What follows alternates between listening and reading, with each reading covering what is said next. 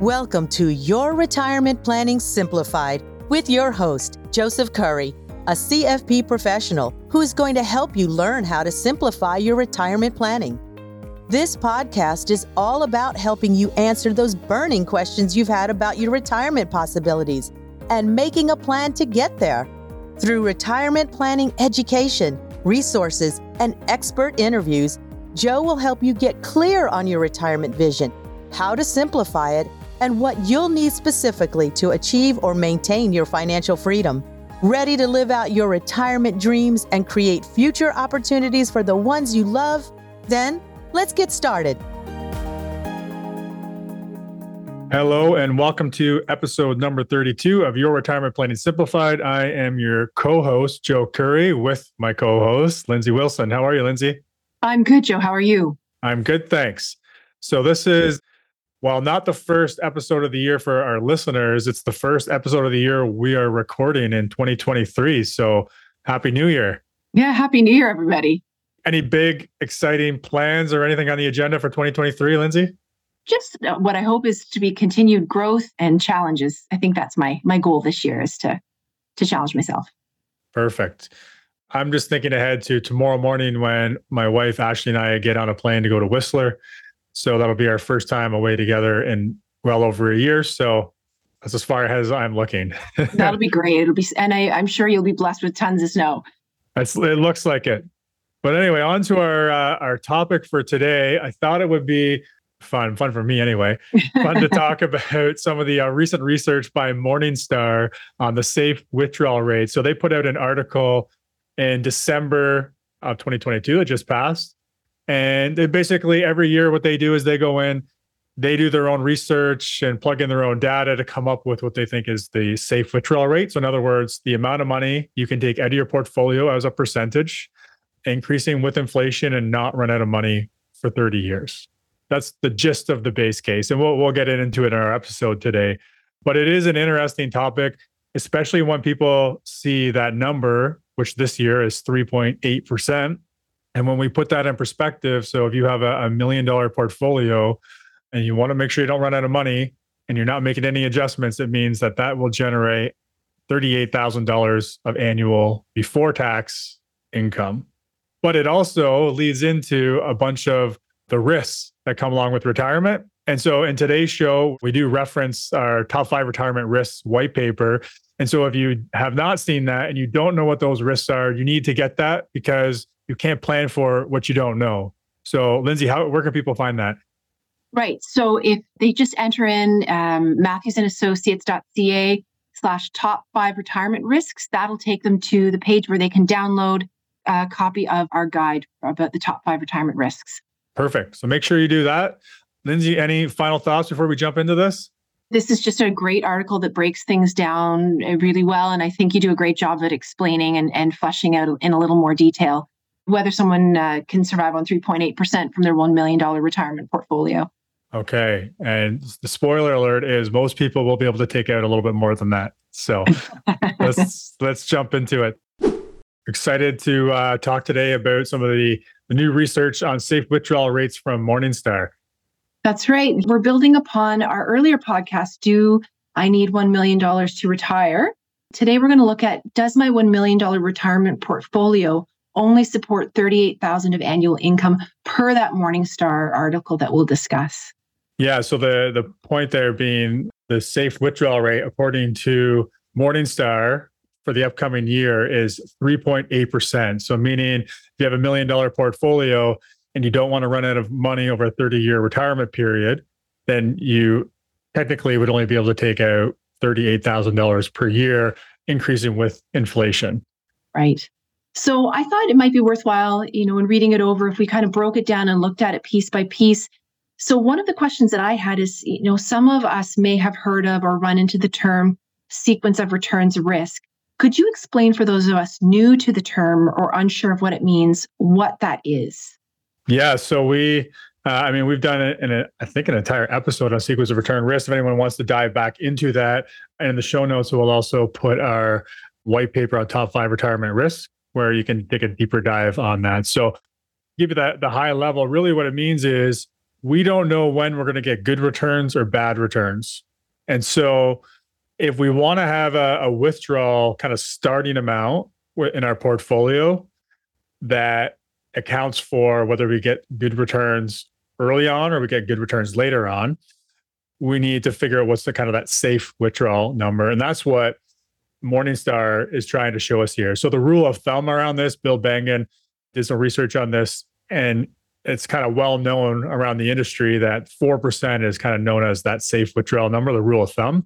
And then Morningstar is just taking that research and going a little further. But again, the whole idea is to try to take into account sequence of return risk because we might know there's a pretty good chance returns are going to be on average higher than 3.8% over the next 30 years for, uh, say, a balanced portfolio. But again, if all the bad returns come in the early years, then there might not be anything left for the later years when uh, everything averages out. Right. So just going back again to that 3.8% that you were talking about, can you compare last year's findings, which was 3.3%, against this year's, which is 3.8? Specifically, what do you think is behind the difference in the withdrawal rates? Yeah, so in the article they talk, uh, that, you know, they give some details on that, but from a high level, really, there's two things going on there. If we think back, Lindsay, to last year where interest rates were compared to where they are today, they were a lot lower, right? So the outlook for anyone holding bonds in their portfolio, like that expected interest was a lot lower because interest rates were a lot lower. So this year, interest rates have gone up over the past year pretty significantly. So that gives us a higher expected return going forward for our bonds, that that interest. And for stocks, valuations, and I think we're going to talk about this probably in a few minutes, but valuations were pretty high. So stocks have been doing really well for pretty really long time, and uh, companies were trading at really high levels. But those levels have come down as you know the market took a, a hit last year. So now that we have uh, lower stock prices, the expected returns for stocks have also gone up. So that's why we could expect someone starting today to be able to take a, a higher initial withdrawal rate out of their portfolio for retirement than someone who started last year. Right. Something I'm, I'm curious about too is flexible strategies, and, and when it comes, specifically when it comes to retirement portfolio management, what some of those flexible strategies might be to help people plan their retirement. Yeah, so the safe withdrawal rate is not very flexible. it's just picking a number to start with and adjusting it with inflation. But I think we'll go a, l- a little later on our, our talk here, we'll talk about dynamic strategies, but just some flexibility could be things where, you know, you don't increase your portfolio withdrawals when it's a, a, negative year. So we don't keep up with inflation when the portfolio didn't increase in value. Or maybe it's just slightly decreasing the amount you're taking if your portfolio is way down. I, I, guess it's just it's not being stuck to a, a hard fast amount you have to take out every year. And so the reason they talk a bit about that is if you're able to accept the trade-offs of not adjusting with inflation every year on your income, then it's probably going to allow you to have a little bit higher initial withdrawal rate. And I, and I think when they said just some of those minor trade-offs, specifically one where we just don't increase with uh, inflation in a, in a negative year, I think that got the safe withdrawal rate up just above four percent. Right.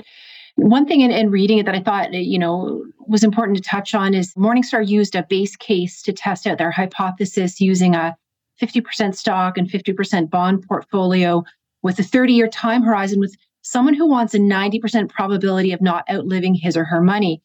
Now, they feel their research based on this case, which also factored in higher inflation adjustments, demonstrated that retirees embarking on retirement today could use a higher starting withdrawal rate than last year. Now, in looking at this case, can you give us your thoughts on Morningstar's base case and whether you feel that this case and conclusion is accurate? Yeah, so I think it's accurate based on the inputs they've used. So I guess the question might be is it relevant?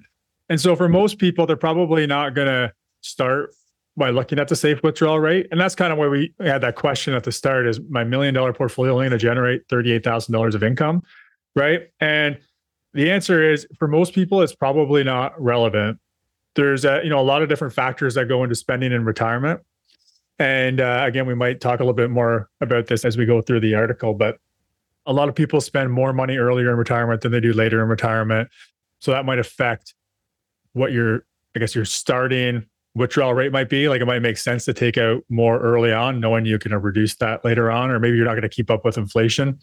And then there's other strategies you can put in place, right? So you could, you know, we could talk about dynamic distributions. So it's a good starting point to, I think, put in perspective to people kind of what they can expect their portfolio to generate. And that is kind of the the lower, like you said, the base case. And I guess maybe the other piece is they're also inputting information into the reports they're running and the computer models they're using from scenarios that have never happened before. So they're they're being ultra conservative on that too. So I think it's a really good starting point, but I don't know that that number specifically is going to be relevant for most people starting to plan a retirement. Right. And something that we we touched on a little bit earlier, and we'll move into what those alternative withdrawal systems are, those dynamic withdrawal systems, and could you speak a, a bit about the caveats specifically uh, that portfolio values have declined and what this might mean for someone retiring today as opposed to a year ago? Yeah, well, let's just specifically on that last point you just made, Lindsay it sounds like okay if i'm retiring this year i can take 3.8% where someone retiring last year could only take 3.3% while that would be accurate based on this information what we also need to remember is the person retiring this year their portfolio has probably taken a hit over the last year so they're probably starting with less than maybe they would have if they retired a year earlier. And additionally we know inflation has been the highest we've seen in like 40 years. So not only has their portfolio probably taken a hit, but the cost of everything is higher. And so they need to take a higher amount out of that portfolio. So I wouldn't say they're necessarily in a, a better position to be able to take 3.8% instead of the 3.3% from last year. I'd say it's probably it's all it's all relative, right? And that's why last year someone would only have been able to, again, going by this data, taken 3.3% because their portfolio at that point had lower interest rates expected going forward. Again, the valuations were higher on stocks. So this year we've seen kind of why it was a lower expectation because of the potential bad sequence of returns, like we talked about earlier, that could happen, that did happen in the past year. And one of the things I think they they touch on, but maybe don't account for, is uh, looking at the reality of how many retirees actually spend during retirement. And, we, you know, it makes me think of the go go years, the slow go, and, and no go years as well. Yeah, that's right. So they mentioned David Blanchett's, uh, who he used to work with uh, Morningstar, his kind of research around retirement spending. And so, and I think he's referred to in the past as the retirement spending smile. So you, the way you explain it makes uh, is one way of looking at it, and another way to talk to retirement spending smile is spending more money early on in retirement because we're traveling, we're able to get out, be active, engaging in our hobbies, uh, and then that starts to drift downwards over time. So it's not always that we see the spending specifically go down. It's just not going up with inflation, right? So relative spending is going down. And that's because they're not as active at home more, maybe still healthy, but just don't have the same amount of energy to get out and do things, travel, that kind of stuff. But the, the other side of the smile piece is, you know, maybe that does trend upwards later on with uh, healthcare costs, as an example. So, but anyway, overall, the research suggests that people aren't typically keeping up with inflation in their spending throughout their whole retirement. And so Morningstar, like some of this research they did, is they actually just reduced inflation by 1% below their expected inflation in the base case to see what that meant. And I believe when they ran it like that, it actually bumped up the safe withdrawal rate to about 4.3%. Now, I'd like to take a look now at dynamic withdrawal systems. Similar to what we use here, could you maybe explain what they are or what did Morningstar's research show? Sure, yeah. And again, we've talked a lot about the different type of retirement income strategies. Dynamic withdrawals being our favorite, specifically the guardrails. So I was really happy that they included the guardrails in some of the research. But basically, what it means is just if we think of the word dynamic, right? It, it means that I guess we're we, we can move and we can adjust based on the circumstances. So the guardrails essentially what they're doing is when things are going better than expected, we can actually withdraw more from our portfolio, right? When things are going the way we've expected, we continue to take the same amount of money out of the portfolio, increasing with inflation. But when things are worse than expected, we have a, a plan for when we need to reduce the amount we're taking out of the portfolio. And so having that plan in place, what it does is it really allows us help our clients take more money out early in retirement, like we talked about, when they want to spend more money because they're traveling and doing those other things. So it, it helps us allow them to do that, knowing that there's a plan to make sure they don't run out of money, right? And naturally, what will you know likely happen over time and following that plan is that the amount of money they can spend over time will go down, but it's okay because they're not spending as much later on. And again, if things are going really well, it just allows them to live life to the fullest without sticking to that safe withdrawal rate. Because one of the problems with the safe withdrawal rate, if you want to call it a problem, is that it is a problem if you're not doing all the things you want to do. And that is, in most cases, you're going to do a lot better than just run out of money at the end of retirement if you're following that safe withdrawal rate. And in fact, you may be two or three times what you started retirement at as far as how much is left in your portfolio, because it's a really conservative money or number to make sure you don't run out of money. Right. But it's kind of looking at like the worst case scenario. So with the guardrails, there's again a plan in there to tell you when it's okay to go ahead, spend more money, enjoy life while you still can. Right. And another dimension specifically that that Morningstar looks at or, or touches on are leftover assets, which is a factor that's important to bequest-minded adults. Sure. Yeah. So I, this is kind of a, a perfect segue from what I was just talking about, and that is so the safe withdrawal is great. So if the goal is purely leave as much money as we possibly can to the kids or charity, then the safe withdrawal rate is great because it means you know you're not going to run out of money and you're more than likely increasing the value of what's going to be left over for the next generation eh, or charity or whatever it is. So if that's your goal, that's great. But if your goal is to spend the most money possible, then you probably want a different strategy. And so again, going back to the the guardrails, it's kind of the perfect strategy because it does two things. One is it allows you to kind of live life to the fullest, meaning that if the portfolio is doing well, you know when and you have a plan for when you can spend more money. The flip side is though, you're not going to run out of money because you'll just keep hitting the lower guardrail and you'll have to keep adjusting the amount of money you can take out of the portfolio. So you're going to have something left at the end of the day, right? But it's probably going to be less than the safe withdrawal rate and somewhere between zero and the safe withdrawal rate outcome. So it's a good trade off between making sure there's something left for the next generation, but really allowing you to maximize life today.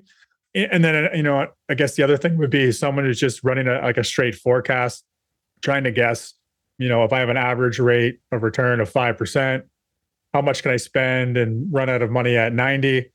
Maybe you get it right. But the problem is the day after you have that plan, everything's already changed. So in that case, you you could do really well and have a lot of money left over, but you also could run out of money before you actually pass away, right? So talked about longevity risks there. So they were just kind of looking at those different situations. And yeah, the safe withdrawal is going to leave the most amount of money. The dynamic option, like specifically the guardrails, is kind of like the medium to lower amount of money left over. Again, that's because it's allowing the individual, whoever's following that plan, to spend more money up front. Right. Now, just before we started recording, we were having a conversation about a recent situation with prospective client who this might be relevant to. And I wonder if you, in our on our own way, want to chat a bit about that specific case. Yeah, sure. So, um, of course, as my friend Michael would say, all our clients are named Bob and Sue. So uh, we're talking to prospective clients, Bob and Sue. So they, uh, you know, recently came into a lump sum of money. Had a retirement through the uh, liquidation of their business. So now they're trying to figure out their retirement plan, how they're going to make sure they can, you know, live out all their goals and dreams and also, you know, not run out of money. And so they were talking to a couple people. So they're talking to us. So, you know, we're doing our retirement planning for them as well. And also one of the big banks everyone in Canada would recognize while holding their money from the sale of the business also approached them and, and put together a proposal. And so some of the the issues that I see over and over again with some retirement proposals is that they're not taking into account that sequence of return risk, Lindsay, we talked about, right? So we know what the safe withdrawal rate is. So we just want to make sure we don't run out of money and we're not going to plan to make any adjustments along the way. Then we really should be looking to be close to that sequence of return risk. Now, in this case, the plan was suggesting that they could be taking out between six and seven percent of the portfolio and increasing with inflation and they would wouldn't run out of money until age 90. So if everything works out exactly the way they put it into the software, the inflation is exactly what they put in the software.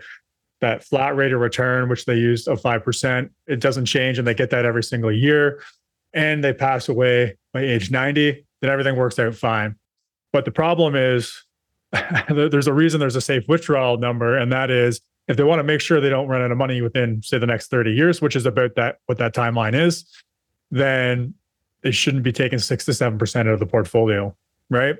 So this is where the dynamic strategies come in. If they want to maximize that spending, then there should be some kind of a plan for okay, we're going to take more money than the safe withdrawal rate, but how do we know when we're going to adjust, right? What's the plan to adjust so that we don't run out of money before we run out of life?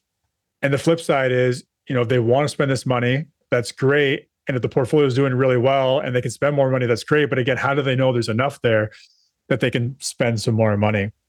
So uh, just the whole idea of the safe withdrawal rate. Again, that's why I say it's a it's a really good starting point, not necessarily relevant for most people once you actually get into the planning. But if we're just planning to adjust with inflation and keep it going for 30 years, then that's where the safe withdrawal rate really should come in. So in this scenario, like the client needs to have a plan for how they're going to adjust, or they need to take less out than what's projected there. I mentioned that because that was kind of my first thought when I saw the safe withdrawal rate after having just looked at that, that other plan showing almost double the safe withdrawal rate.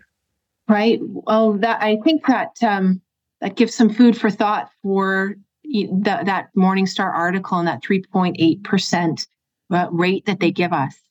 Yeah, so it's a pretty low number, I think, compared to what most people expect they can get because I mean, right now, if you bought a, a GIC at 5%, like you're thinking you could take a lot more money out, right? But it's all relative to inflation as well. There's a lot of other factors that come into play.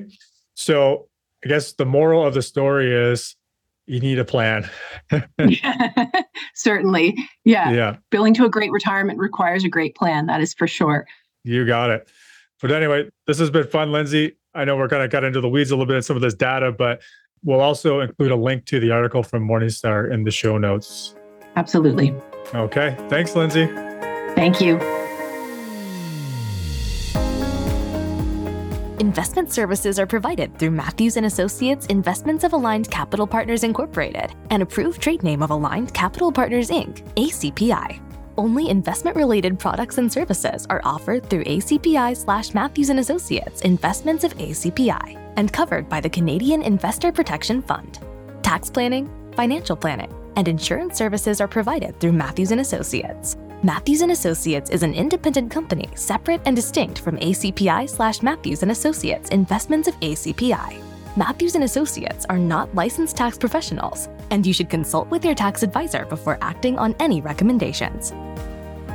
Thank you for joining us for this latest episode of Your Retirement Planning Simplified. If you'd like to see how prepared you are for retirement, we've created a free retirement readiness calculator to help you out. Go to matthewsandassociates.ca forward slash ready to input your retirement information and receive instant feedback to help you evaluate your current retirement readiness. Be sure to tune back in for the next episode, and until then, we're here to help you simplify and succeed in your retirement planning.